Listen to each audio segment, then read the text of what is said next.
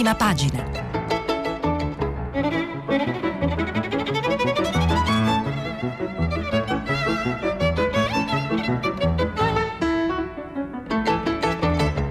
Questa settimana i giornali sono letti e commentati da Francesco Cancellato, vice direttore del quotidiano online Fanpage.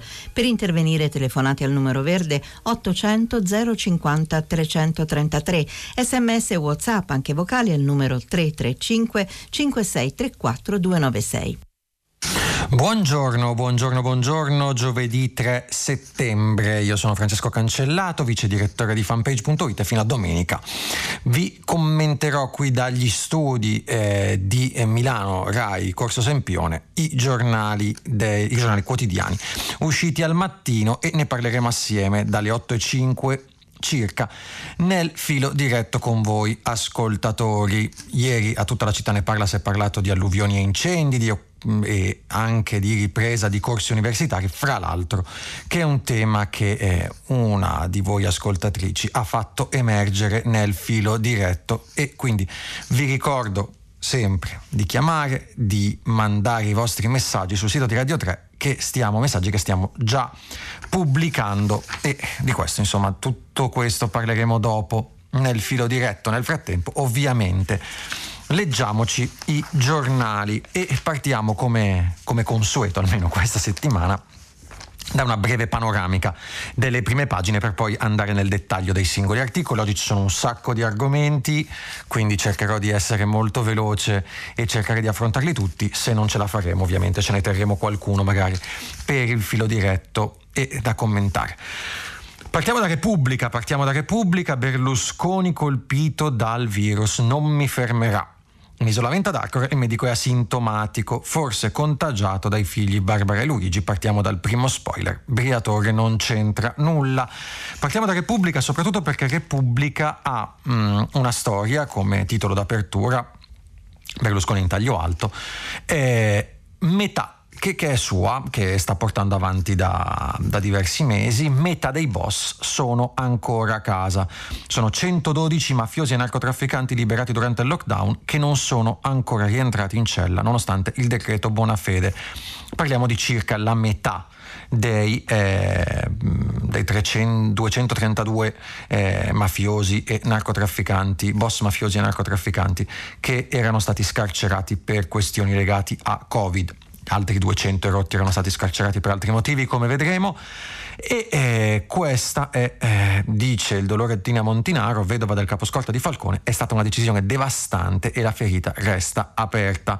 Poi vedremo so, chi sono questi boss ancora fuori dal carcere, nonostante il decreto Bonafede, nonostante, in teoria, eh, dovrebbero essere, forse, insomma il decreto Bonafede li vorrebbe già in carcere, diciamo. Eh, scuola almeno 250.000 le cattedre da, colpire, da coprire con i supplenti. Oggi Repubblica ha una bellissima scheda di due pagine con tutti i problemi aperti della scuola.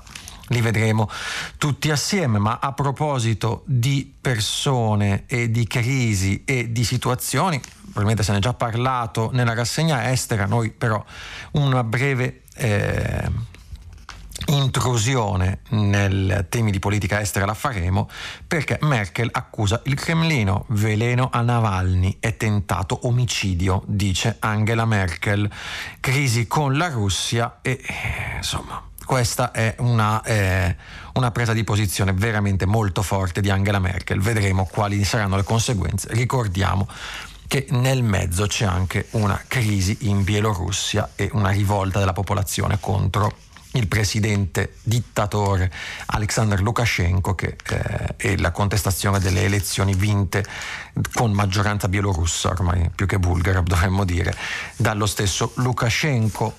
Corriere della Sera, Corriere della Sera apre sempre con Berlusconi positivo, sto bene, dice, Ricordiamo è sintomatico, quindi diciamo da un punto di vista della salute, al di là del fatto che ha 84 anni, non, dovrebbe, non dovrebbero esserci particolari problemi per l'ex presidente del Consiglio.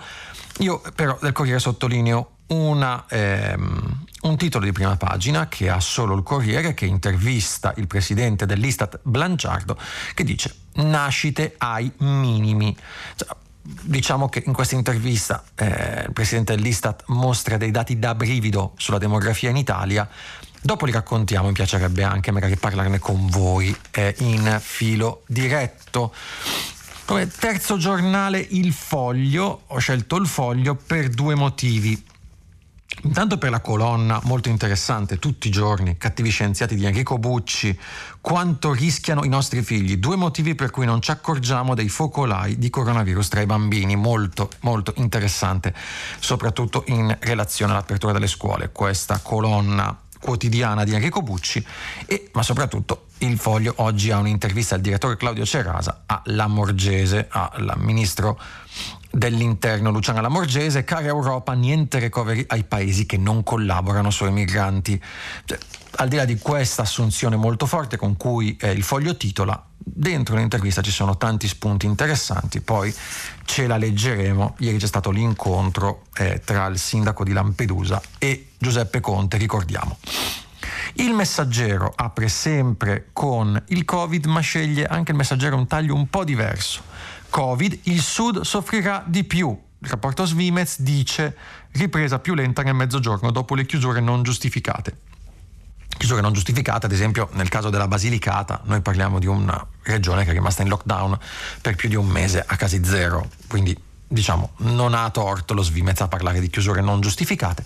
Altro tema molto interessante è la fuga delle aziende da Roma. Si è parlato molto spesso della crisi di Milano, dovuta al fatto che eh, per l'appunto la Lombardia in piena emergenza lockdown eh, e con tutte le chiusure, diciamo, Milano si è di fatto svuotata, il sindaco Sala ha detto tornate, tornate a lavorare, basta smart working, e Roma è rimasta un po' ai margini. Adesso si parla anche di fuga d'aziende dalla capitale.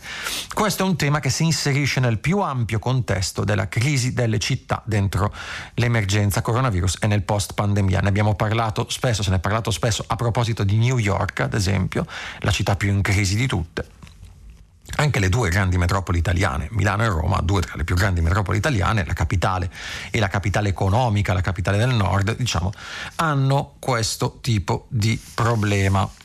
Il messaggero però eh, pone anche un'altra questione, manovra 9 miliardi dall'UE per portare il super bonus al 23. Noi diciamo, teniamo questa notizia come un filo rosso di tutta la settimana. Di fatto sappiamo, l'abbiamo detto lunedì, che eh, il governo sta tentando di inserire nella manovra 20 miliardi di anticipo, tra virgolette, dei fondi del Recovery Fund che dovrebbero essere disponibili eh, tra aprile e giugno del 2021. Il governo li vuole subito. Per farlo deve presentare prima i progetti. In teoria il 9 settembre si, eh, dovrebbe essere data la presentazione dell'elenco dei progetti e adesso si parla proprio nello specifico di eh, un progetto, quello di portare il super bonus per le ristrutturazioni e per l'efficientamento energetico degli edifici, famoso 110%, dal 2021 al 2023, quindi allungarlo di due anni e di chiedere all'Unione Europea 9 miliardi per farlo attraverso l'anticipo dei fondi del Recovery Fund. Ieri Gentiloni ha detto che non si poteva, eh, Borrell ha detto che non si poteva, l'Italia continua a insistere, il governo italiano continua a insistere, vediamo se ci riuscirà. Tra l'altro Gualtieri si registra ancora ottimista sulla vicenda, sulle vicende legate a... Eh, alla crisi economica italiana, al, al rimbalzo eh, dell'economia italiana al terzo trimestre del 2020 e eh, auspica stando ai suoi indicatori, che eh, la mancata crescita, che il crollo del PIL italiano non superi l'8%, così come indicato dalle, pre- dalle previsioni del MES, del, Minist- scusate, del MEF, del Ministero dell'Economia e delle Finanze, pochi, poche settimane fa. Scuola manicomio totale, titola il giornale, che vabbè, titola a metà pagina perché il titolo è Forza Silvio, ovviamente. Dico ovviamente perché è un giornale molto vicino a eh, Silvio Berlusconi e alla famiglia Berlusconi. Eh, Scuola manicomio totale, graduatorie, anzi di proprietà della famiglia Berlusconi, scuola manicomio totale, graduatorie con 40.000 errori, scrive Maria Sorbi, e, e poi andremo a vedere questo pasticciaccio brutto delle graduatorie dei precari e dei supplenti e, eh, nella scuola. scuola che è il centro anche del titolo del manifesto che eh, per una volta non indugia in calembour, ma fa un titolo molto forte, un ruolo a chi lavora, la scuola che aprirà forse in sicurezza, ma si affiderà a 200.000 docenti precari, un terzo dei quali con oltre tre anni di servizio. È il vero scandalo dell'istruzione denunciato da ben 35 sigle. Aggiunge il manifesto il VER e sugli 11 milioni di mascherine monouso al giorno è polemica ambientale. Poi leggeremo perché c'è un tema ambientale in come si sta gestendo l'emergenza Covid e in generale la ripartenza scolastica. Non è una questione da poco a mio avviso. Comunque, leggiamo, leggeremo dopo sul manifesto cosa si intende per polemica ambientale. Intanto vertice a Palazzo Chigi sui migranti con il sindaco e il governatore della Sicilia. Conte svuoteremo Lampedusa e aggiungiamo noi, daremo un po' di sgravi fiscali all'isola per superare questa emergenza per evitare serrate, scioperi e impasse in un territorio così delicato. Oh, Libero apre e mette nell'editoriale un tema portato avanti anche dalla verità. Eh, comunque dai giornali di, diciamo, di area di centrodestra, la questione Benetton. Oh, ieri il titolo di Atlantia, la holding che con l'88% controlla autostrade per l'Italia, la holding diciamo della famiglia Benetton, controllata dalla famiglia Benetton, è cresciuta in borsa, ha avuto un boom in borsa, il titolo è cresciuto del 16,2% in un giorno. Perché? Perché a quanto pare sia stato trovato l'accordo, poi vedremo che tipo di accordo, per l'uscita dei Benetton d'autostrade e l'ingresso di cassa depositi e prestiti. La verità dice, quello che questo fondamentalmente è quello che dice il secolo XIX, casa autostrade, Atlantia e CDP a un passo dall'intesa, c'è uno scontro sul prezzo secondo Milano Finanza, ma il titolo forse più forte di tutti è quello della verità, per autostrade Benetton si portano a casa 2 miliardi, fra parentesi, e le azioni boom. Oh, eh, il eh, autostrade poi alla fine passerà a quanto pare a Cassa Depositi e Prestiti e all'interno di Milano Finanza c'è un articolo molto interessante che si lega anche alla vicenda Team Rete Unica di cui abbiamo parlato eh, nei giorni scorsi. La CDP si è trasformata in una nuova IRI ma rischia di essere il modello deteriore. Poi vediamo perché questa critica di Milano Finanza al nuova CDP modello IRI CDP Cassa Depositi e Prestiti, meno sigle, più nomi.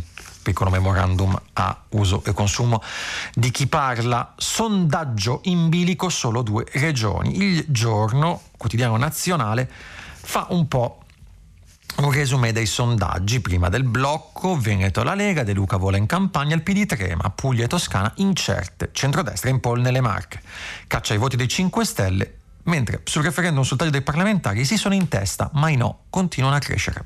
Parliamo di una sfida comunque abbastanza decisa per quanto dicono i sondaggi, con una preferenza abbastanza chiara per il sì che sta tra il 65 e il 70%, e i no tra il 30 e il 35%, ma attenzione, ci sono 35, un 32% di italiani che sono ancora indecisi su cosa votare.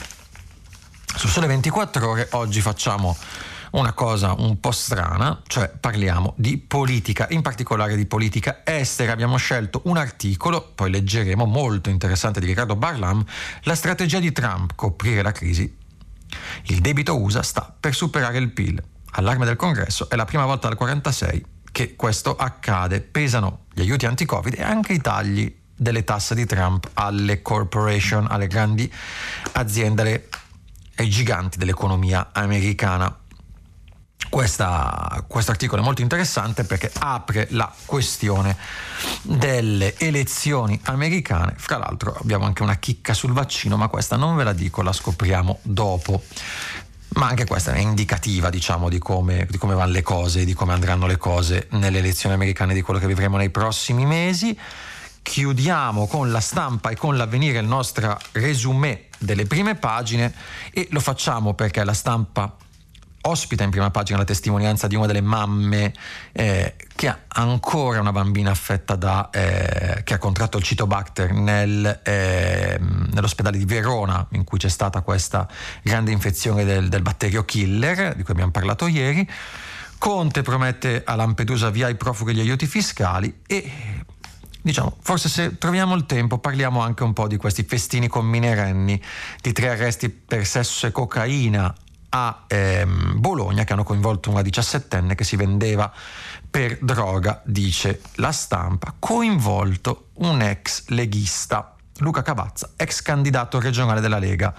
Ricordava, ricordate no, Salvini che a quelle elezioni regionali citofonava e diceva eh, tu spacci eh, eh, scusi, lei spaccia al citofono a, in una famiglia diciamo, di persone eh, di origine, se non sbaglio, tunisina. Ecco, questa è un po' una nemesi di, que- di quanto accaduto allora, perché ovviamente coinvolge un ex candidato alle regionali della Lega, ovviamente c'è di più e su questa storia vediamo di capirne qualcosa, cioè, la, più della responsabilità politica forse e della mh, strana nemesi di, questa, di questo coinvolgimento c'è da capire bene o male che cosa sta succedendo a Bologna, questo scandalo quanto può allargarsi e eh, chiudiamo con Avvenire che ha in prima pagina preghiera e sostegno del Papa col Libano nel cuore. Francesco chiede per domani ai cattolici e agli altri credenti di invocare Dio e digiunare per il Libano.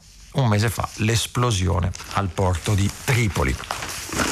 Passiamo però ora alla lettura dei giornali. Abbiamo una bella mezz'oretta per raccontare cosa c'è dentro i quotidiani e non solo nelle prime pagine e partiamo dai boss mafiosi scarcerati per il virus.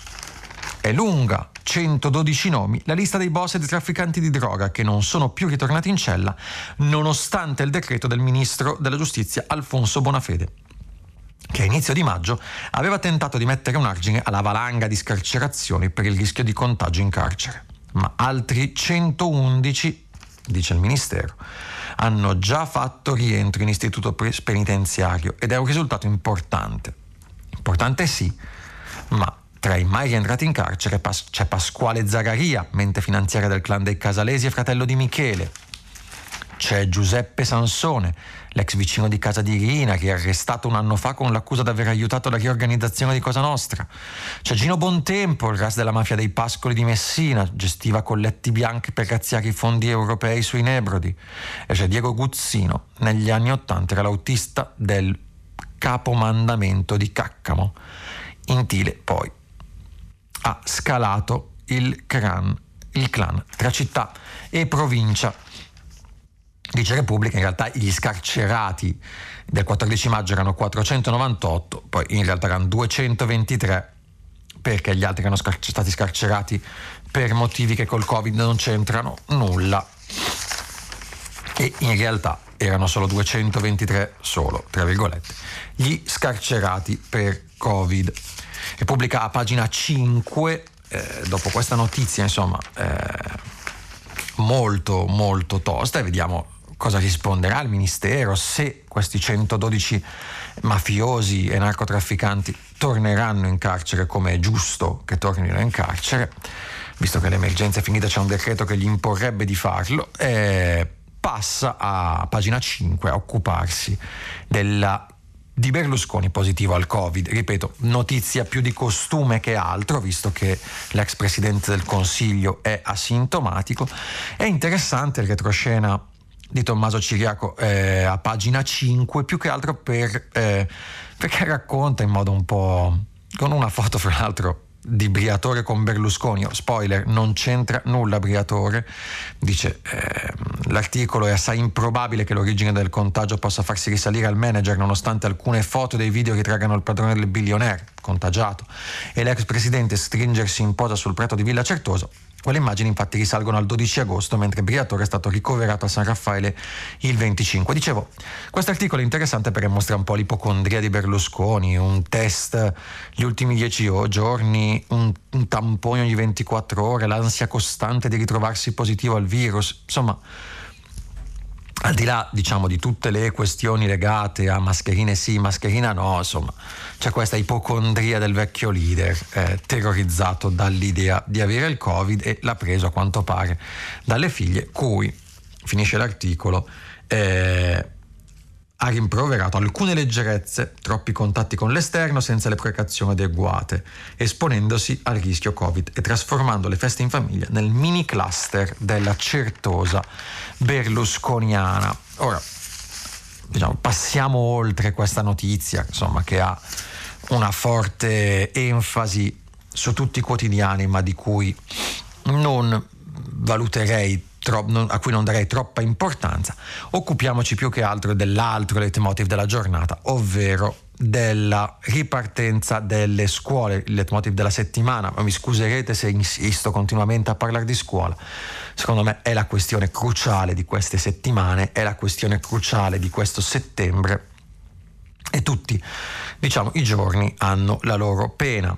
Ieri abbiamo fatto una panoramica di tutto quello che eh, non andava, di tutto quello che eh, mancava in una lunga lettura di una scheda di due pagine del Sole 24 ore. Oggi questa scheda di due pagine, questa fogliata, la troviamo a pagina 6, a pagina 7 di Repubblica, fatta molto bene da Ilaria Venturi e Corrado Zunino, perché mancano i prof. La caccia al personale a dieci giorni dal via e oltre 250.000 cattedre saranno coperte da precari. Primo motivo, le assunzioni. Flop per assenza di candidati adatti. I soldi ci sono, ma i posti restano vuoti. 54.000 è il numero di cattedre scoperte per la mancanza di un titolare adatto a ricoprire la carica. Anche qua, abbastanza strana come cosa, no? I concorsi, al via le selezioni per merito, ma si entra in ruolo nel 2021-2022. Sono 77.863 le cattedre ban- complessive bandite nei concorsi pubblici per docenti. Nella, di, nella, prima settimana di ottobre prenderà via questo, la prova straordinaria per le scuole medie superiori che ne darà 32.000, ma questi concorsi sono per i posti dell'anno prossimo, quindi non per quelli della ripartenza di oggi a settembre. E poi c'è il pasticciaccio delle graduatorie online, delle supplenze. 753.750 era il numero di domande inserite nelle nuove graduatorie provinciali delle supplenze, GPS è la sigla, cominciate a mandare la memoria, doveva essere la, Repu- la rivoluzione copernicana di Lucia Azzolina, le graduatorie da compilare online, sono diventate qualcosa di tragicomico e, e Repubblica mette in fila un po' questa tragicommedia. Le GPS stanno dimostrando, provincia dopo provincia, la loro precarietà. Un insegnante di Palermo ha scoperto di aver lavorato per 51 anni. Sempre a Palermo hanno esordito i punteggi negativi per i titoli ottenuti in carriera, meno 750, meno 7,50, meno 13,50, meno 50, meno 60. Le autocertificazioni fuori controllo hanno riconosciuto 15 anni di servizio sul sostegno a docenti che non avevano lavorato un giorno con i disabili e docenti precari sono pronti per una cattedra di francese senza aver mai studiato una lingua. Tutti i sindacati hanno firmato una diffida a utilizzare queste graduatorie, il Ministero fin qui ha annullato 40.000 domande per, con errori e ha detto le richieste sono state 1,9 milioni. Andiamo avanti. Vedremo, insomma. Intanto c'è da capire perché e come si sono generati questi errori. Sta di fatto che le graduatorie online per le supplenze sono un pasticcio e in teoria quelle 250.000 cattedre saranno coperte da supplenti o da precari, quindi se le graduatorie stanno così stiamo abbastanza nei guai. Poi manca il personale ATA, il personale bidelli, tecnici, ausiliari, amministrativi della scuola, sanificazioni e ingressi scaglionati. Oggi più che mai servono bidelli, ne mancavano 6.000 in condizioni normali, col virus ne serviranno di più e ancora non ci sono. Poi c'è l'incognita dei lavoratori fragili che non prenderanno servizio. Noi abbiamo 400.000 lavoratori della scuola che hanno superato i 55 anni e la statistica dimostra che le malattie più insidiose emergono proprio lì, superati i 55 anni.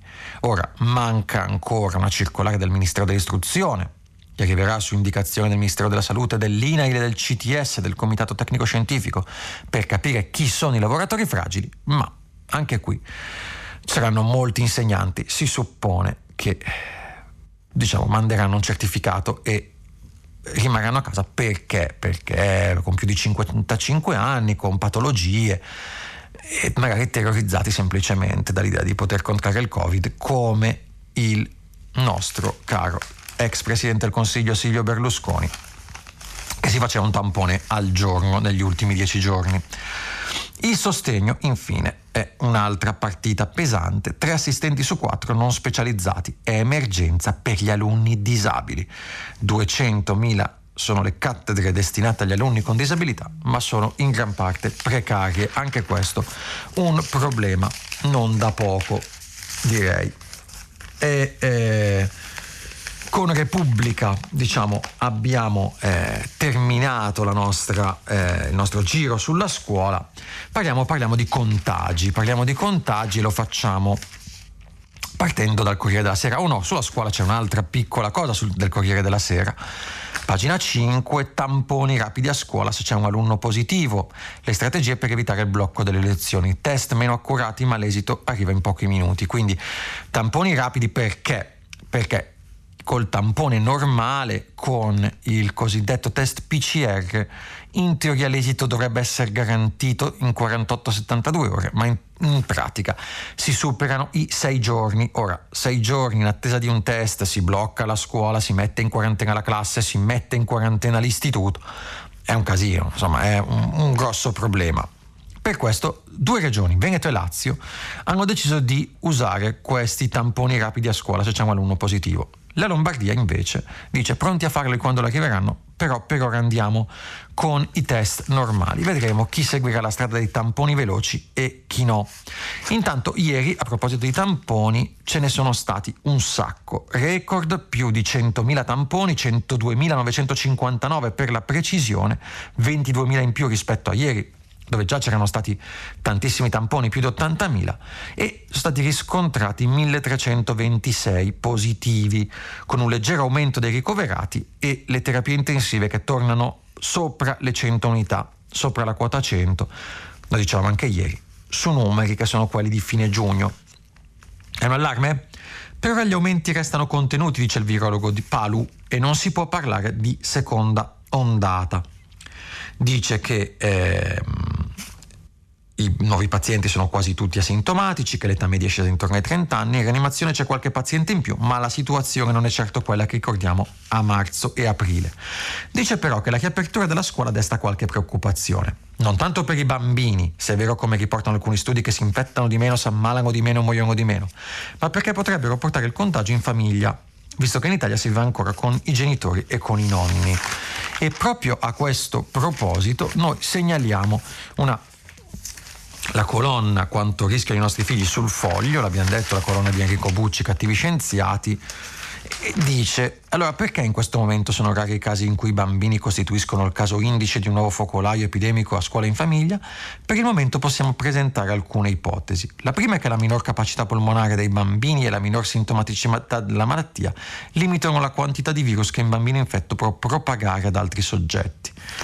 La seconda possibilità, molto meno confortante, consiste nel fatto che semplicemente, proprio perché è più difficile identificare a causa della maggiore asintomaticità, la gran parte dei bambini che hanno dato origine a nuovi focolai sia semplicemente stata persa da un punto di vista del monitoraggio epidemiologico, specialmente se questi focolai dovessero essere diffusi in prima battuta ad altri bambini, quindi nel caso fondamentalmente di un contagio a scuola e dopo i runner, dopo la Movida, dopo i giovani, dopo le imprese e dopo il billionaire ci aspettiamo una crociata contro i e dopo i migranti, attenzione, ci aspettiamo quindi una nuova crociata contro i bambini untori quando riapriranno le scuole. Lo dico per scherzo, in realtà l'articolo di eh, Enrico Bucci è molto serio e ben documentato e pone una questione, ossia che, proprio, che i bambini, in quanto asintomatici, sono fondamentalmente dei generatori di focolai che è molto difficile scoprire.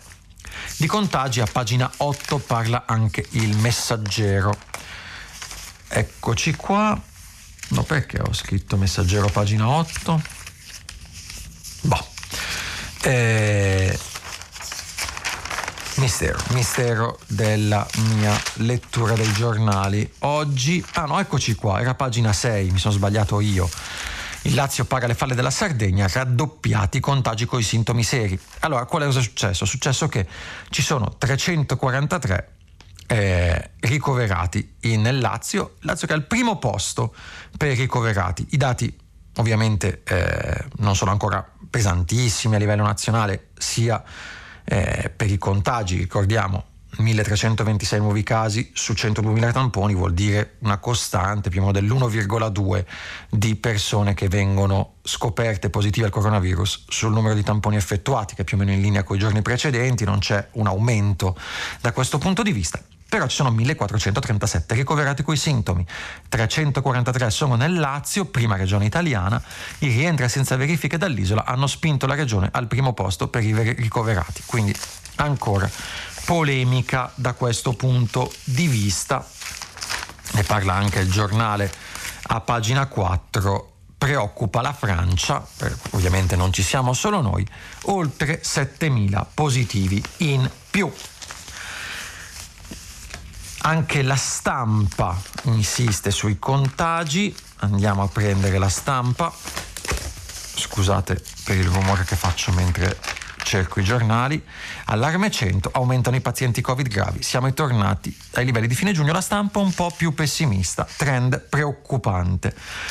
Ora, però, c'è una buona notizia, noi la diamo tutti i giorni e la buona notizia la offre il ministro Speranza, sempre sul Corriere della Sera. Speranza dice il vaccino ci sarà entro fine anno. Leggiamo cosa dice Speranza sul Corriere della Sera quando parla del vaccino. Beh, comunque adesso eh, senza stare a cercare il... Mm, appunto è stato un po' un, casi, un disastro oggi nel segnarmi le pagine dei giornali. Comunque, Speranza, ve lo dico perché eh, l'ho letto prima, dice entro fine anno se la sperimentazione andrà bene. E siamo sicuri che andrà bene, quindi molto positivo sulla sperimentazione, avremo il vaccino, le prime dosi di vaccino anche in Italia, il vaccino di Oxford, quello prodotto anche dall'italiana AstraZeneca in collaborazione con Francia, Germania e Unione Europea. Ma di Covid parliamo anche in relazione alla crisi economica che esso sottende. Dicevamo, il eh, messaggero dice il Sud soffrirà di più e i dati sono in effetti abbastanza preoccupanti. Abbiamo una regione come la Basilicata, che è una delle regioni ad aver patito di più. Eh, questi sono i dati del rapporto Svimez, la, eh, il crollo del PIL da coronavirus, meno 12,6% eh, di contrazione del rapporto PIL 2020, nel 2021 recupererà solo il 4,5%. Abbiamo il Molise, regione a zero contagi, meno 10,9%, nel 2021 recupererà solo dello 0,9%.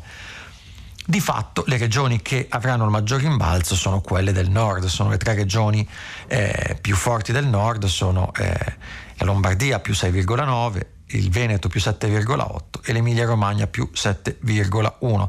Fondamentalmente le, ragioni, le regioni che hanno chiuso di più la loro economia e che hanno avuto un lockdown giustificato da un enorme numero di casi sono quelle che riprenderanno di più.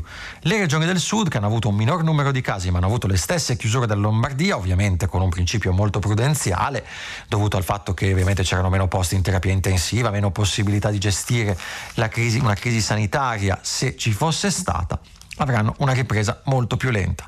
La tesi dello Svimez il Covid allargherà la disuguaglianza, la forbice tra nord e sud. Andrà tutto bene, ma abbiamo i nostri dubbi. Roma, la fuga della capitale e l'inerzia del Campidoglio.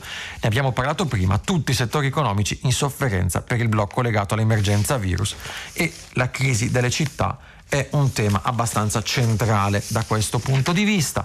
Messaggero ha anche, ovviamente a pagina 9, da Bruxelles 9 miliardi per prolungare l'ecobonus, ne abbiamo parlato prima, 9 settembre il comitato interministeriale deciderà sui progetti da presentare all'UE. E parlando di economia non possiamo, ribadiamo il concetto di prima, tornare a occuparci di autostrade. Di autostrade ne parla eh, principalmente, ne parlano tanti quotidiani, ne parla Libero, ne parla Il Secolo, ne parla Milano Finanza, ne parla La Verità che ha l'articolo diciamo forse più completo, interessante, anche più puntuto e polemico sul, sul tema. Leggiamo dalla Verità, pagina 9, che cosa racconta della questione autostrade. Gianluca Baldini Si, si, riunirà oggi il CDA di Atlantia che darà via allo scorporo di autostrade per l'Italia dal gruppo e che si, che, che si, concluderà, dopo oltre due anni di polemiche seguite al crollo del Ponte Morandi, con l'uscita della famiglia Benetton dal capitale sociale di Aspi. Dice che i vertici di Atlanti hanno due opzioni per procedere all'operazione. Beh, la prima ovviamente è cedere l'intera quota dell'88% eh, detenuta in autostrade per l'Italia a Cassa Depositi e Prestiti, ma è più probabile la seconda possibilità di creare un veicolo finanziario che detiene il 70% di Aspi, dove sarà effettuato un aumento di capitale di 6 miliardi che consentirà l'ingresso di Cassa Depositi e Prestiti e di altri fondi. Quindi fondamentalmente quel 70% sarà il veicolo con, attraverso cui entrerà Cassa Depositi e Prestiti. Questa liquidità sarà usata per 4 miliardi a riduzione del debito di Aspi, di Autostrade per l'Italia, e per 2 miliardi, 1,98 per la precisione, finiranno nelle tasche dei Benetton e eh, verranno usati per acquisire l'altro 18% di Atlantia, con una valutazione stimata di 11 miliardi. Una soluzione questa che non penalizzerebbe gli altri due partner di Aspi col 12%, che sono i tedeschi di Allianz e i cinesi di Silk Road, il governo cinese, che ricordiamo fa parte della compagine azionaria delle nostre autostrade. Quindi diciamo che da un certo punto di vista non ha torto nemmeno libero quando dice dovevamo cacciare, dovevano cacciare i Benetton e invece i Benetton si portano a casa 2 miliardi, altro che braghe di tela, volevano punire la famiglia Benetton, la riempiono di soldi. E questo insomma è una bella storia, una storia interessante su cui torna anche Milano Finanza che pone l'accento sul ruolo della Cassa Depositi e Prestiti, il ruolo di Cassa Depositi e Prestiti che secondo il quotidiano dei mercati finanziari si è trasformata in una nuova IRI. Io non vi sto a leggere tutto l'articolo di Angelo De Mattia, molto interessante, ovviamente vi invito a farlo, però dice attenzione perché CDP, Cassa Depositi e Prestiti, entra in autostrade. Abbiamo visto che entra nella operazione rete unica con Team. Abbiamo visto che si vuole comprare, eh, è dentro con Euronext per acquisire la borsa SPA messa in vendita da eh, London Stock Exchange e viene poi di frequente evocata per un eventuale ruolo nell'Ilva e in Alitalia. Ora, la questione che pone eh, Angelo De Mattia è attenzione perché c'è il rischio che Eurostat non mangi la foglia e rimetta la cassa, che ricordiamo è detenuta dal, dal, dal, Tesoro, quindi dal Ministero dell'Economia e delle Finanze, dentro il perimetro del debito pubblico italiano, dal quale oggi è fuori con favorevoli conseguenze. E quindi dovrebbe consigliare questo rischio un approfondimento di questa significativa estensione in fieri dell'istituzione in questione, della quale nella quale compagine azionaria fanno parte anche le fondazioni bancarie di cui De Mattia diciamo, stigmatizza il silenzio il silenzio su questa, diciamo, eh, estensione, chiamiamola così, dei compiti e degli scopi di Cassa Depositi e Prestiti. Andiamo velocemente a occuparci di esteri come promesso e lo facciamo su Repubblica che a pagina 10 e 11 parla di Navalny. Navalny, blogger eh, 44enne, anticorruzione, uno dei volti più noti dell'opposizione. Al presidente russo Putin dice Merkel, è stato avvelenato col Novichok, il gas novellino, un gas fondamentalmente che, come dicono giustamente dalle opposizioni, è un gas sviluppato eh, negli anni 70-80 nel laboratorio sovietico sulle armi chimiche eh, di Chicania, quando fu usato nel marzo di 2018 nella tentata uccisione dell'ex spia Sergei Skripal a, Salis- a Salisbury, eh, ovviamente eh, poi si scoprì fu dai servizi segreti russi. Eh, dice Leonid Volkov, braccio destro di Navalny, avvelenare Navalny nel 2020 col Novichok come lasciare l'autografo di Putin sulla scena del crimine. Analisi di Enrico Franceschini, la cancelliere ora sfida Putin nel nome dell'Occidente. E, e qua c'è una storia grossa di cui parlare. Andiamo anche sul Sole 24 ore per parlare di esteri. Pagina 15 cioè, come vi dicevo, questa bella analisi sulle elezioni americane Tanto c'è un sondaggio sulle elezioni americane, Biden ancora davanti, 48.9 contro 42.6. Io vi lascio un attimino in disparte quella che è l'analisi di Riccardo Barlam, corrispondente da New York, sul sorpasso del debito pubblico sul prodotto interno lordo, sul maxi taglio alle imposte societarie e sul Covid, superati 6 milioni di casi e eh, ci sono ancora mille morti al giorno negli Stati Uniti. Lui dice attenzione però per quello che succederà il 3 novembre. Nella lotta elettorale a causa del voto postale Trump apparirà vincitore sia in termini di collegi elettorali che per voto popolare. Lui dice la cartina americana sarà colorata per larga parte di rosso, ma pochi giorni dopo, una volta che verranno ricevute tutte le schede del voto postale, si stima dai 4-7 giorni dal voto nello scenario peggiore, il risultato si invertirà decisamente a favore di Joe Biden. Il candidato democratico riporterà una vittoria schiacciante secondo Hawkfish, che è eh, questa società di data analytics fondata da Michael Bloomberg che sta lavorando per i democratici. Eh, questa ovviamente è una, um, una, previsione che fanno i democratici, eh, che Oakfish ha condotto un sondaggio in 50 stati su 17.263 elettori. Se così dovesse essere, Trump rivendicherà la sua vittoria in un'elezione altrimenti persa. Partiranno i ricorsi sul voto postale e milioni di schede rischiano di essere annullate. Si rischia un Bush-Gore bis Ricordate le elezioni del novembre 2000, solo che questa volta non c'è non ci sono diciamo, due candidati istituzionali come Al Gore e George W. Bush nello sfidarsi voto su voto, ma c'è Donald J. Trump che è tutto fuorché un candidato istituzionale le sue ultime uscite complottiste sul deep state americano fanno pensare che lo sarà sempre di meno per cercare di recuperare i voti. Abbiamo ancora due minuti e ne sono felice perché vorrei leggere con voi i dati relativi alla demografia italiana che il Corriere riporta a pagina 9 nell'intervista al presidente dell'Istat Blangiardo, Giancarlo Blangiardo. Fare previsione è difficile, ma temo che nel 2021 potremo scendere sotto le 400.000 nascite. Perché questa crisi demografica? Perché l'immigrazione oggi porta 62.000 nati all'anno, dopo essere arrivato a 80.000. Se ridotta l'immigrazione, tanti, tanta gente è contenta, ma attenzione perché sono ridotte le nascite, che è un problema per l'Italia. Eh? Meno nati vuol dire meno investimenti, vuol dire meno consumi, vuol dire meno spesa, vuol dire tante cose, vuol dire anche come dice Blangiardo, una crisi dello Stato sociale italiano. Oggi abbiamo 33 ultra 65 anni ogni 100 soggetti in età attiva. Tra 30 e 40 anni questo numero raddoppia, dunque raddoppia anche la fetta delle pensioni in proporzione al prodotto interno lordo. A quel punto o raddoppiamo la torta, ma sappiamo che non è così semplice, oppure dovremo tagliare altre cose, ad esempio scuola e sanità. Un bel problema il quotidiano nazionale, andiamo velocissimi sui sondaggi, racconta, eccoci qua, racconta a pagina 3 come stanno andando, vi ho già detto che eh, il sì è in vantaggio 65 a 35 più o meno, con una crescita però eh, del, di chi vuole votare no e un 33% di indecisi. Sulle regionali balliamo tra il 5 a 1 al 3 a 3, le regioni in bilico in questo momento sembrano essere Puglia e Toscana, molto a sorpresa.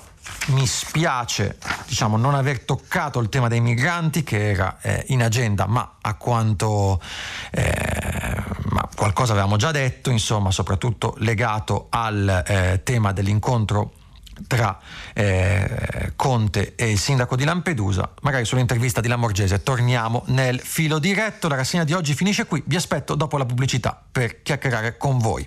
A dopo. Francesco Cancellato, vice direttore del quotidiano online Fanpage, ha terminato la lettura dei giornali di oggi. Per intervenire chiamate il numero verde 800 050 333. Sms WhatsApp anche vocali al numero 335 5634 296. Si apre adesso il filo diretto di prima pagina. Per intervenire e porre domande a Francesco Cancellato, vice direttore del quotidiano online Fanpage, chiamate il numero verde 800 050 333. 133. Sms WhatsApp anche vocali al numero 335 5634 296. La trasmissione si può ascoltare, riascoltare scaricare in podcast sul sito di Radio 3 e sull'applicazione RaiPlay Radio. Eccoci qua, eccoci qua per il filo diretto con voi ascoltatori. Io sono Francesco Cancellato, vice direttore di fanpage e ehm, diciamo sono qui per farvi compagnia fino a domenica, lo dico per chi si fosse messo all'ascolto in questo momento, trasmettiamo dagli studi di Milano della RAI in corso Sempione e vi ricordo che stiamo pubblicando i vostri messaggi sul sito di Radio 3, cosa che vi invito, eh, in cui quindi vi invito a mandarne altri, a è a comunicare con noi sia eh, per telefono dove eh, sia eh, via messaggio. Eh, ricordo a tutti che siamo in, in, regime di par condicio, quindi evitiamo eh, nelle telefonate delle eh, diciamo, dichiarazioni di voto o delle considerazioni, sì, dichiarazioni di voto, dai. Questo è di dire nome e comune di provenienza da dove chiamate. Pronto? Prima telefonata. Ah, buongiorno. Sono buongiorno Carli, parlo dalla provincia di Trento. E io pa- volevo dire delle cose a proposito della scuola, nel senso che senti parole forti, delle preoccupazioni, delle ansie esagerate. Devo dire che nella provincia di Trento la scuola, in particolare la scuola dell'infanzia, è stata aperta da metà giugno a tutto luglio e questa organizzazione ha stemperato molte ansie, molte preoccupazioni, per cui oggi la scuola dell'infanzia riapre con molta più serenità, molta più tranquillità. Chiaramente bisognerà vedere poi come si svolgono le cose, come procede la, l'emergenza. Eh, quello che devo dire è che le, le graduatorie anche di cui si è parlato negli articoli, graduatorie online, sono una prassi in provincia di Trento e funzionano, quindi le cose possono funzionare anche in digitale e questo mondo, il mondo della scuola, è il caso che si aggiorni. Devo dire che per quanto riguarda la presenza degli insegnanti in graduatoria è effettivamente una criticità e forse dipende anche dalla, dalla scarsa valorizzazione del personale insegnante, eh, dalla pubblicità negativa anche attraverso i media che se ne fa di questa professione, di questo ruolo insomma, della scuola, per cui poche persone eh, sono disponibili a fare questo lavoro. Insomma, ecco. Grazie mille, eh, scusi, mi scusi se l'interrompo, ma mi pare che la sua domanda e la sua considerazione diciamo, fosse già abbastanza chiara. Io dico e concordo con lei su tutto e non aggiungo molto a quella che è la sua risposta, a quella che è la sua considerazione. Eh, anche perché eh, ha detto tutte cose di buon senso, ha mostrato gli esempi di una realtà in cui le cose funzionano bene.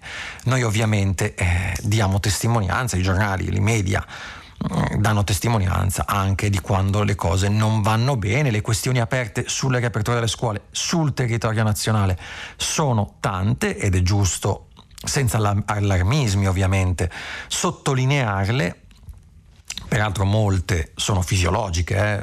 nel senso il problema delle graduatorie, delle supplenze, dei precari, sono problemi che ci trasciniamo anche nelle, dall'era pre-Covid.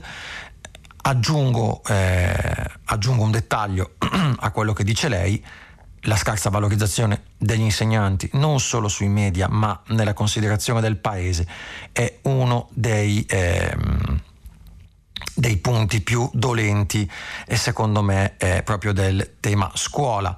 Eh, io pongo una questione, la prima riforma che è stata fatta uno dei paesi diciamo che è cresciuto di più, che eh, attraverso eh, una poderosa riforma e un poderoso investimento sul suo sistema scolastico è l'Estonia, Estonia che è cresciuta anche poi in tutte le graduatorie dei test PISA dell'Ocse come preparazione dei propri alunni nelle competenze diciamo tecnico-scientifico-matematiche. Ecco, di questa riforma si parla tanto della scuola online, del potenziamento del digitale, ma in realtà la prima cosa che è stata fatta è stata quella di aumentare gli stipendi agli insegnanti e di formarli, di fare su di loro una poderosa opera di formazione e aggiornamento e forse questo sarebbe il primo passo verso un'effettiva valorizzazione e un effettivo aumento del riconoscimento sociale di questa professione che è fondamentale per il futuro del Paese. Prossima telefonata, pronto?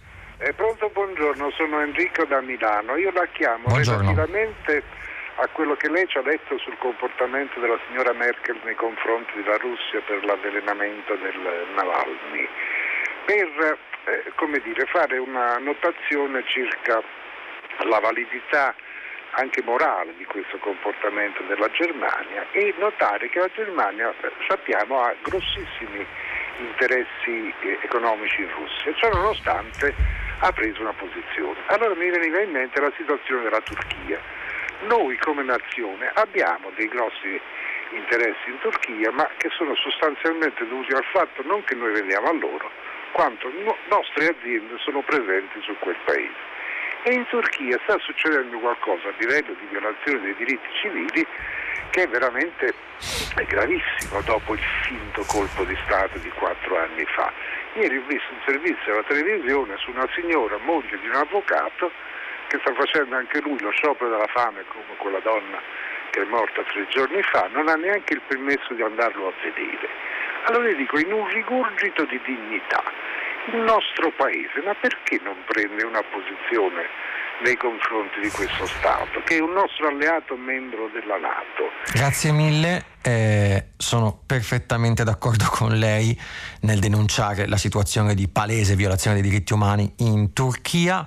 Aggiungo che il nostro paese eh, non ha preso una posizione nemmeno sul caso Navalny e che non ha almeno che io eh, abbia letto, eh, preso una posizione sulla vicenda bielorussa legata alle proteste contro il presidente Lukashenko da parte della, del candidato all'opposizione, ma proprio eh, de, de, de, degli lavoratori, degli studenti, dei giovani e, e, degli abitanti del paese che accusano il presidente di aver truccato per l'ennesima volta le elezioni per essere rieletto. Tante eh, parole su tante questioni minime e il nostro governo tace su, eh, su, su queste questioni, anzi dà medaglia al valore a, eh, e nomina Cavalieri della Repubblica, se non sbaglio, da dei alti eh, funzionario generale, adesso non ricordo bene, adesso controllo, comunque alti papaveri russi come è successo nelle scorse settimane. Un'altra telefonata, pronto? Pronto, sono Sandro da Punta Licosa, buongiorno. Buongiorno a lei e grazie per l'entusiasmo. Volevo parlare con uh, di autostrade in parallelo di Cassa Depositi e Prestiti. Dunque le autostrade con uh, la diminuzione di tariffe e con l'aumento delle manutenzioni doverose è chiaro che non andranno più come prima e continuano. Non vede l'ora di scapparsene e di andarsene e di ringraziare. Al posto di questi privati subentra la Cassa dei Posti e Prestiti. La Cassa dei Posti e Prestiti che ormai da tutte le parti. La Cassa dei Posti ce la fa la Cassa dei Posti e Prestiti con i soldi dei cittadini che eh, vanno come formiche a, a, mettere i loro risparmi? No. E allora cosa bisogna fare? Ripianare i debiti di cassa di posti e prestiti. Ed ecco quindi che si profila all'orizzonte una nuova e bella all'Italia che in tutti i momenti ha bisogno di eh, soldi pubblici per poter andare avanti. Eh, la interrompo, scusi, perché mi pare chiara banalmente e la ringrazio per la, cons- per la, eh, per la considerazione e eh, per eh, la sua riflessione.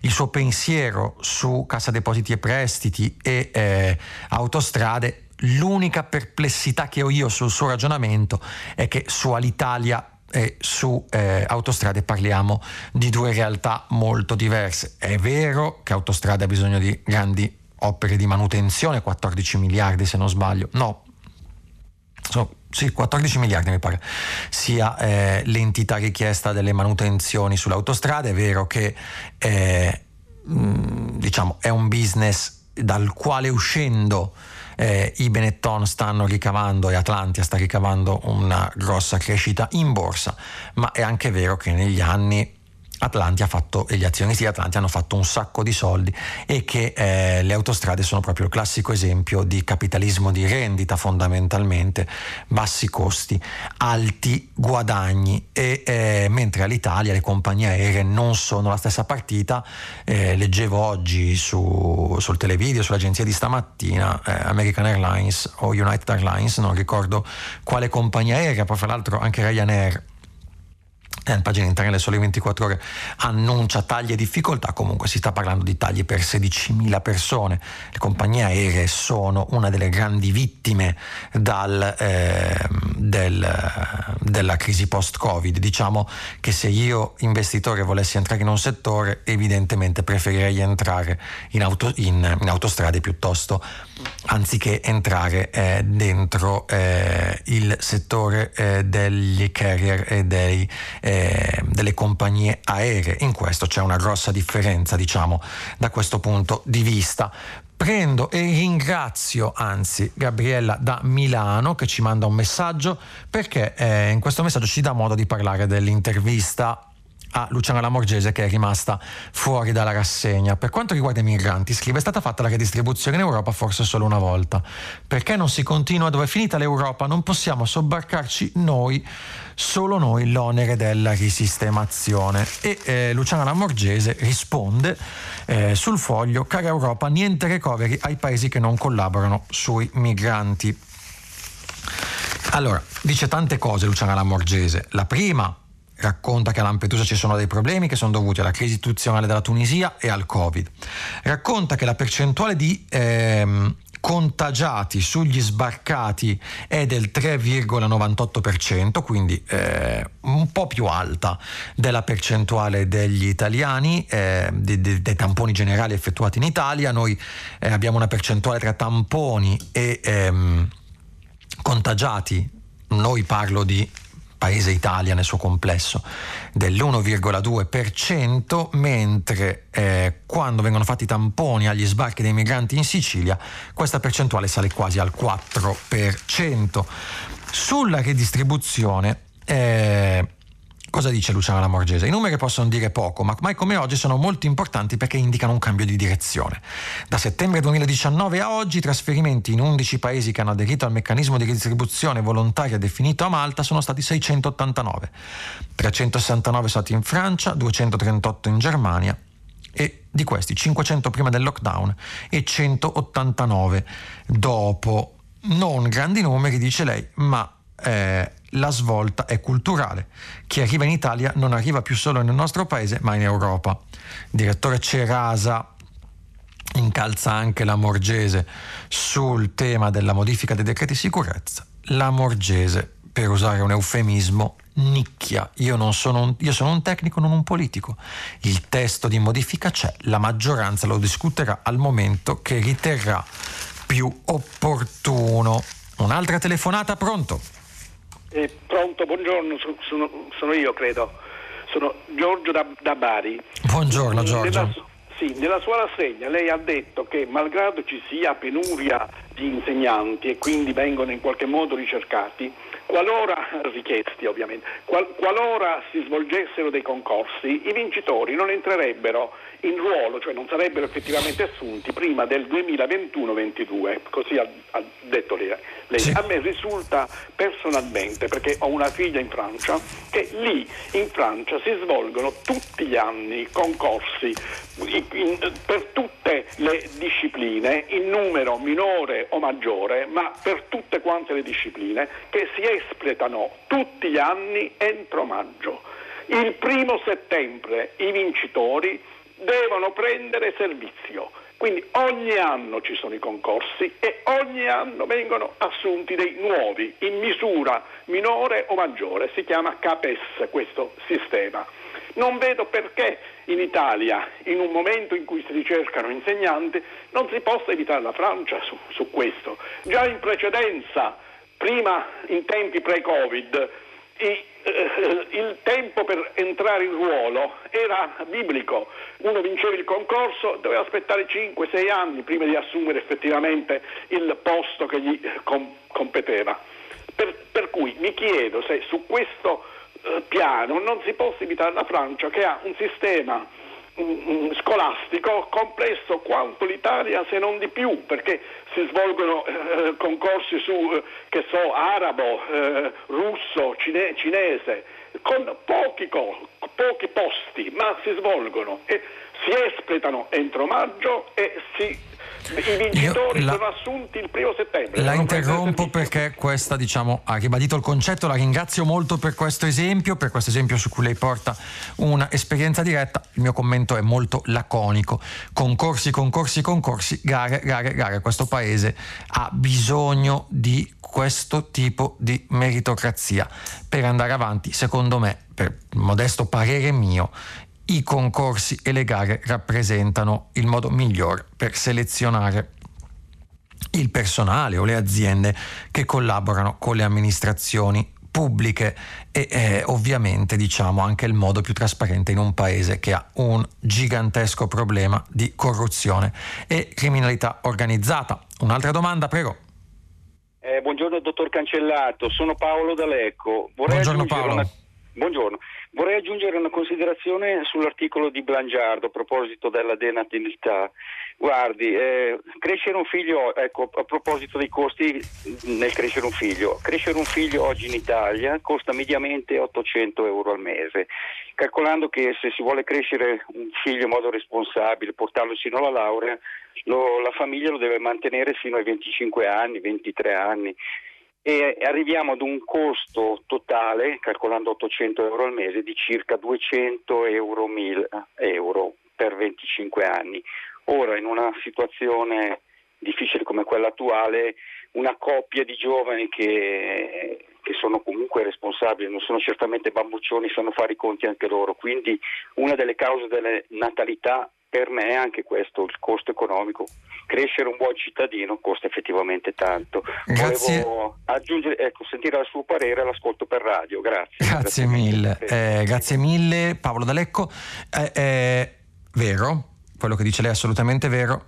Io più che sul problema del costo ribalterei la questione sul problema del reddito. Cioè, mh, mm, il vero problema oggi, eh, a mio avviso, legato ai... Mh, mm, alla denatalità in Italia, che ovviamente non è un problema che nasce oggi, ma è un problema che, come dice Blangiardo, si porta avanti da, da tanto tempo. Eh, nel 2008 si parlava di denatalità nel paese, avevamo 578.000 nascite, quest'anno rischiamo di andare sotto le 400.000. Negli anni 60 erano più di un milione di bambini nati all'anno. Eh, la questione è molto seria. Eh, è molto seria perché, eh, a mio avviso, c'è un problema di sottoccupazione femminile e eh, tutti i dati, tutti i dati degli altri paesi ci dicono che è più alta la natalità laddove l'occupazione femminile è maggiore. Gli unici paesi che si discostano da questa media sono la Germania, dove la natalità è bassa e l'occupazione femminile è alta, e l'Irlanda, dove l'occupazione femminile è bassa e la natalità è più alta. Tutti gli altri paesi, diciamo, sono in linea retta. Man mano che cresce l'occupazione femminile, cresce la natalità. Perché? Perché c'è un doppio stipendio, perché più occupazione femminile vuol dire più servizi per le donne e vuol dire maggior condivisione nella cura e eh, nella conciliazione degli spazi tra famiglia e lavoro tra coniugi, vuol dire eh, più attenzione più attenzione alle esigenze del, de, dei bambini, del, delle madri, delle famiglie, dentro quella che è l'organizzazione degli spazi, del, del, lavoro, delle città. Eh, in Italia finché manca questo e finché manca, finché c'è ancora una forte ostilità, perché c'è una forte ostilità sociale, eh, all'ingresso delle donne nel mercato del lavoro, al pieno ingresso delle donne nel mercato del lavoro, a mio avviso avremo ancora una bassa natalità. Poi ci sono altri mille motivi, ma io più che la questione del costo di crescere un figlio andrei sui mancati ricavi. Teniamo conto che mh, un'indagine che è stata fatta due anni fa dice che eh, ogni donna quando non ha figli sogna di avere due, mediamente, hanno fatto l'analisi, 2,3 figli, quindi più di due figli, sopra il tasso di sostituzione si ritrova ad averne 1,3.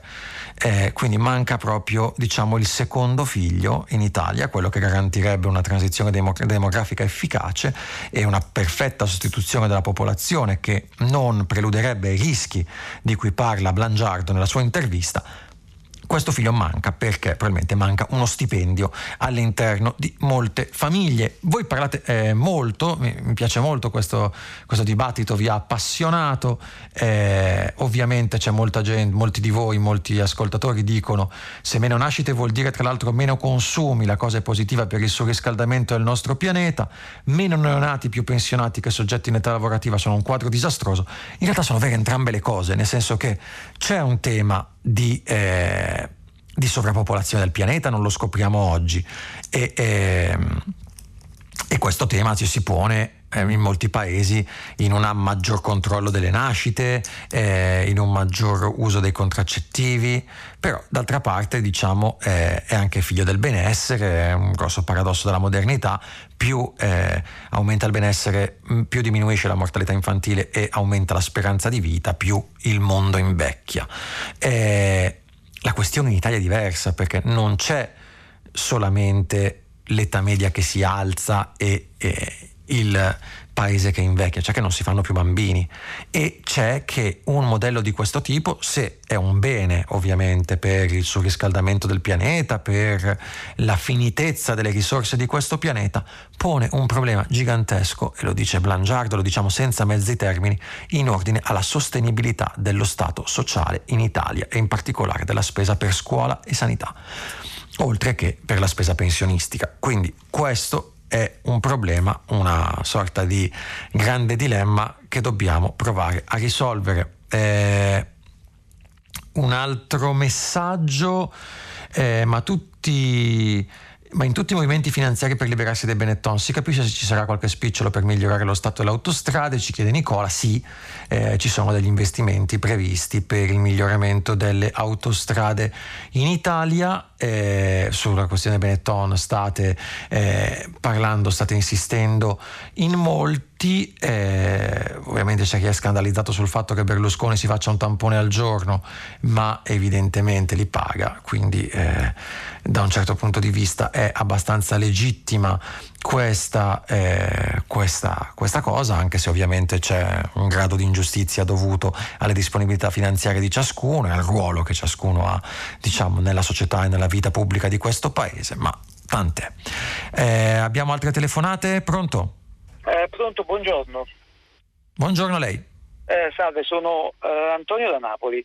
Eh, vorrei semplicemente eh, specificare che eh, la eh, reazione da parte dell'Italia per quanto riguarda la questione Navalny non è come dice lei che non c'è stata, perché c'è nel, nel 21 di agosto proprio un messaggio da parte del Ministro degli Esteri che parla proprio della e afferma eh, che eh, appunto c'è grande preoccupazione per la, per salute, per la salute di, di Navalny e quindi ci aspettiamo che si faccia rapidamente chiarezza su quanto è accaduto. Quindi d'altronde anche la stessa eh, Merkel ha parlato, come lei ha detto, di una consultazione con gli alleati. Dunque eh, la reazione c'è stata naturalmente nei termini di, una, di una, eh, un comportamento diplomatico, perché uno non si può certo aspettare di fare guerra alla Russia o fare le sanzioni alla Russia da sole, solo per specificare rispetto a quello che lei ha detto. Grazie.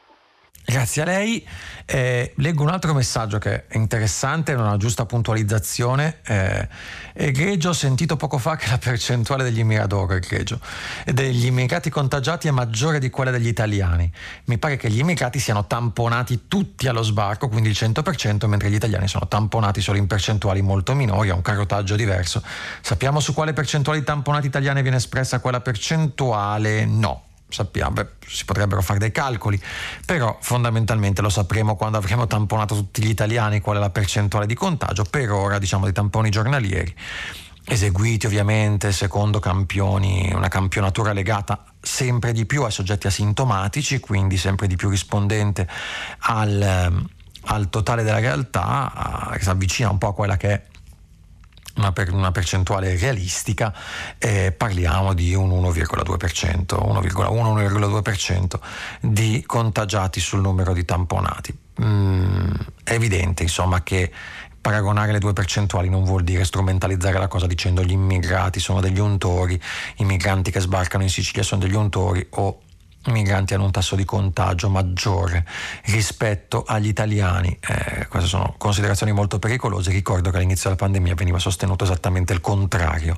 Quindi ehm, evitiamo, evitiamo, la cosa. Io l'ho messo semplicemente come, come dato di contesto. Eh, e come eh, una risposta data dal ministro dell'interno Lamorgese a una domanda del direttore del foglio Claudio Cerasa. Eh, un'altra telefonata, pronto? Pronto, buongiorno. Buongiorno a lei. Buongiorno, allora eh, due domande abbastanza secche per così dire. Reddito di cittadinanza e quota 100.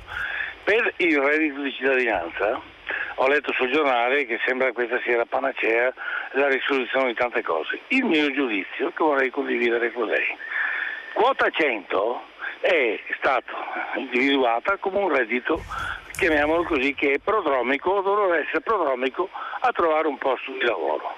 Bene o male si sta configurando invece come un reddito di assistenza, il che non va assolutamente bene, per cui l'ipocrisia della sua diciamo così, iniziale nomea come reddito prodromico A.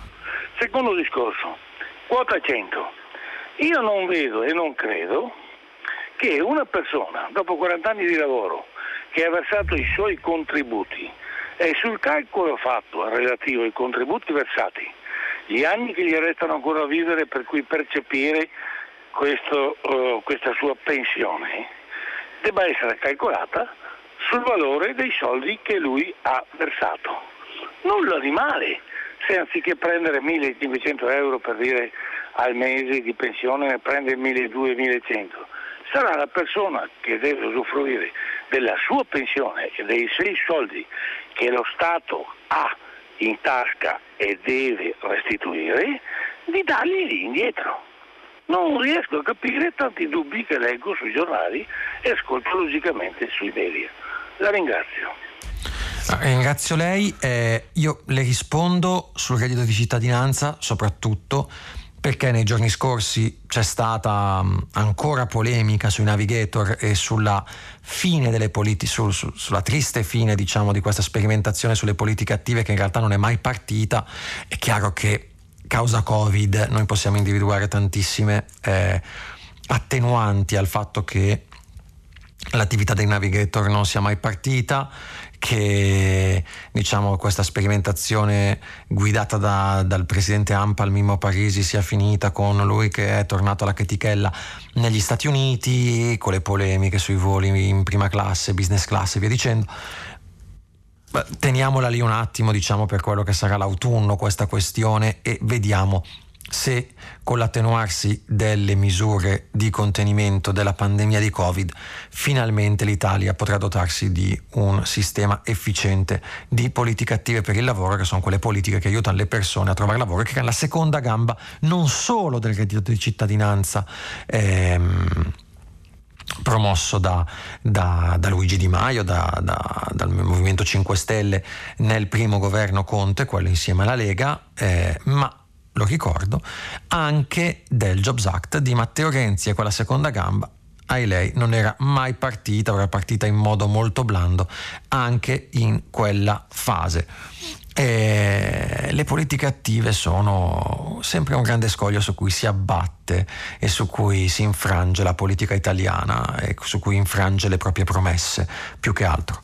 Devo una risposta anche al precedente ascoltatore, mi scuso con lui, a cui non ho risposto sulla vicenda Navalny e sulla risposta italiana al... Um, di Di Maio, sì c'è stata, è stata molto molto blanda, molto molto poco di condanna, Fa, facciamo chiarezza, auguri a Navalny e ce la siamo cavata. I nostri rapporti con Russia e Cina che eh, esistono, che hanno mm, livelli più o meno variabili di, eh, di ambiguità a seconda dei governi e ricordiamoci che uno è un paese sotto sanzioni, la Russia.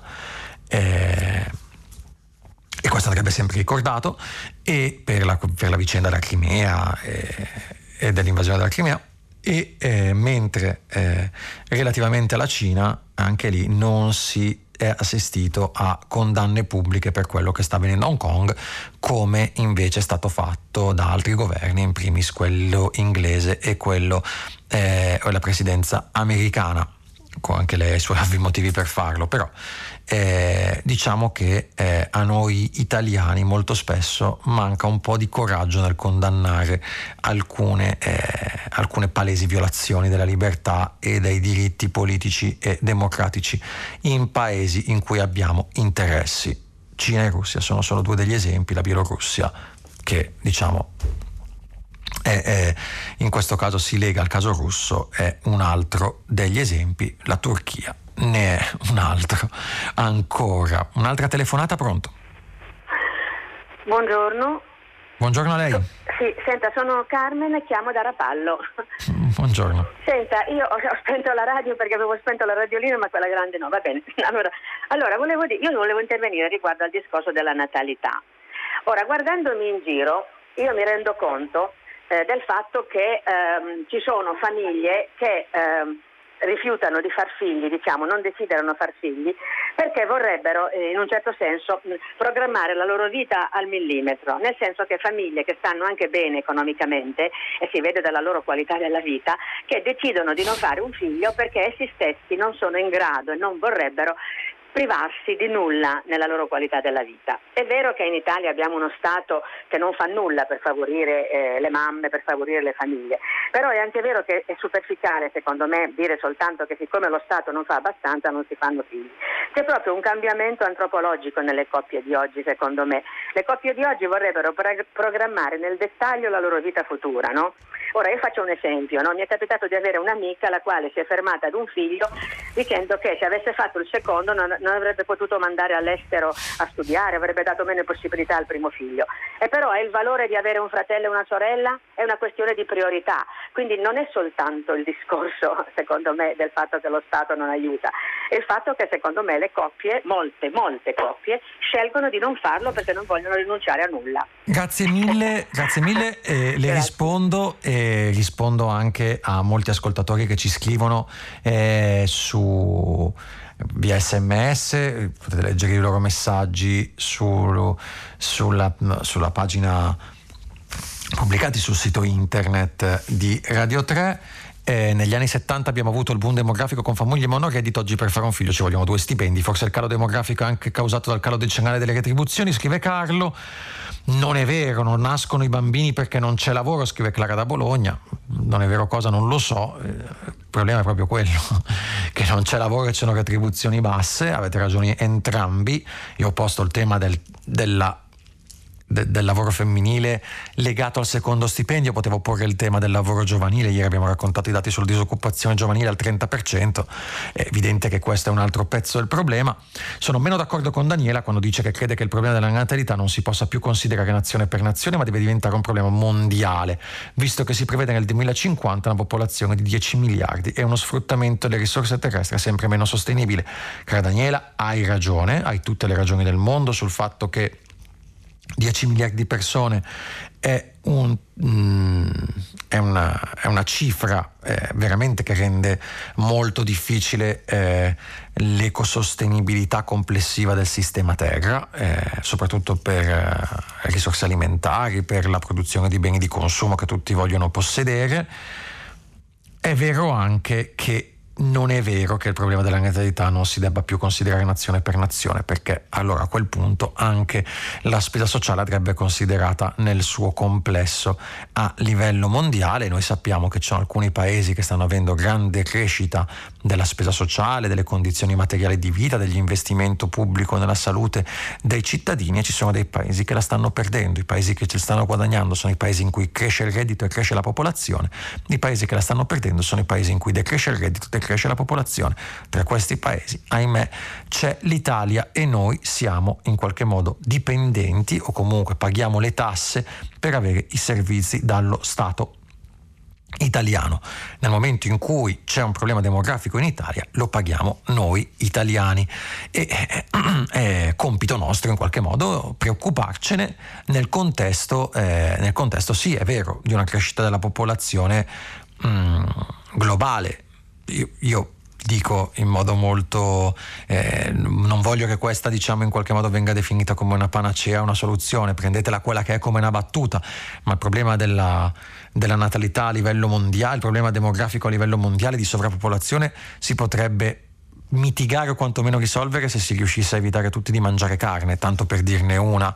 Eh, cosa che abbatterebbe l'inquinamento atmosferico di CO2, che è molto causato dagli allevamenti intensivi, che bloccherebbe deforestazione, insomma ci sono tante evidenze nel merito, è evidente che eh, il problema della natalità italiana ha altre soluzioni, eh, sono due problemi che devono andare in parallelo e che vanno affrontati in parallelo e uno non deve andare a discapito dell'altro. Un'altra telefonata, pronto? Sì, pronto, buongiorno, sono Mari da Firenze.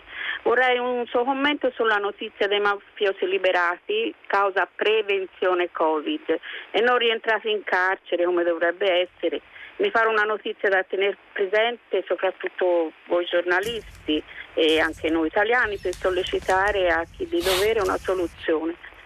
Eh, la ringrazio tantissimo, eh, anche eh. perché chiudiamo il cerchio con questa ultima telefonata rispetto a quella che era stata la notizia proprio con cui abbiamo aperto questa rassegna stampa, cioè che metà dei boss sono ancora a casa. Ora, un commento su questa vicenda, siamo tutti garantisti e eh, tutti, penso, eh, vogliamo che le carceri eh, accolgano il più possibile di detenuti eh, eh, sottoposti a sentenza definitiva, che le condizioni delle carceri siano condizioni umane, a prescindere da quale sia eh, l'entità del reato, perché ovviamente eh, non esiste il fine penale Mm, non esiste diciamo, eh, una dimensione qualitativa della pena, a meno che non si parli di carcere duro, di 416 bis, ma esistono diritti umani che vanno garantiti a tutti i cittadini. Quindi se non sussistevano le condizioni affinché dei detenuti potessero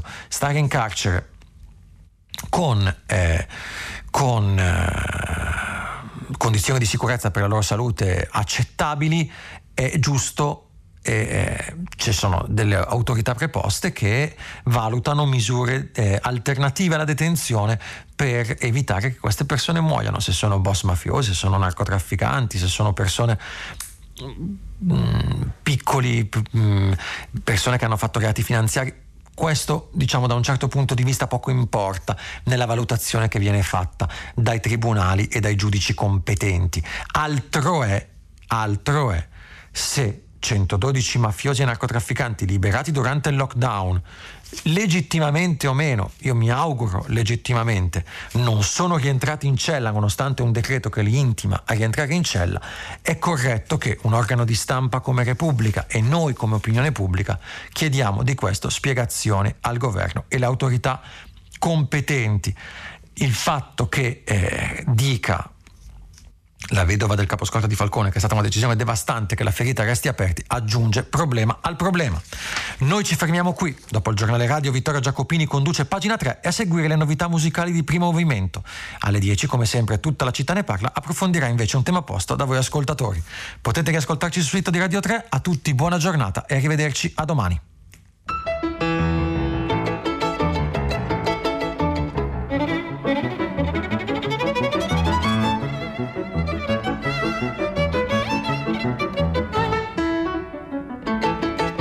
Francesco Cancellato, vice direttore del quotidiano online Fanpage, ha letto e commentato i giornali di oggi. Prima pagina è un programma a cura di Cristiana Castellotti, in redazione Maria Chiara Beranec, Natascia Cerqueti, Manuel De Lucia, Cettina Flaccavento, Michela Mancini. Posta elettronica, prima pagina chiocciolarai.it. La trasmissione si può ascoltare, riascoltare e scaricare in podcast sul sito di Radio 3 e sull'applicazione Rai Play Radio.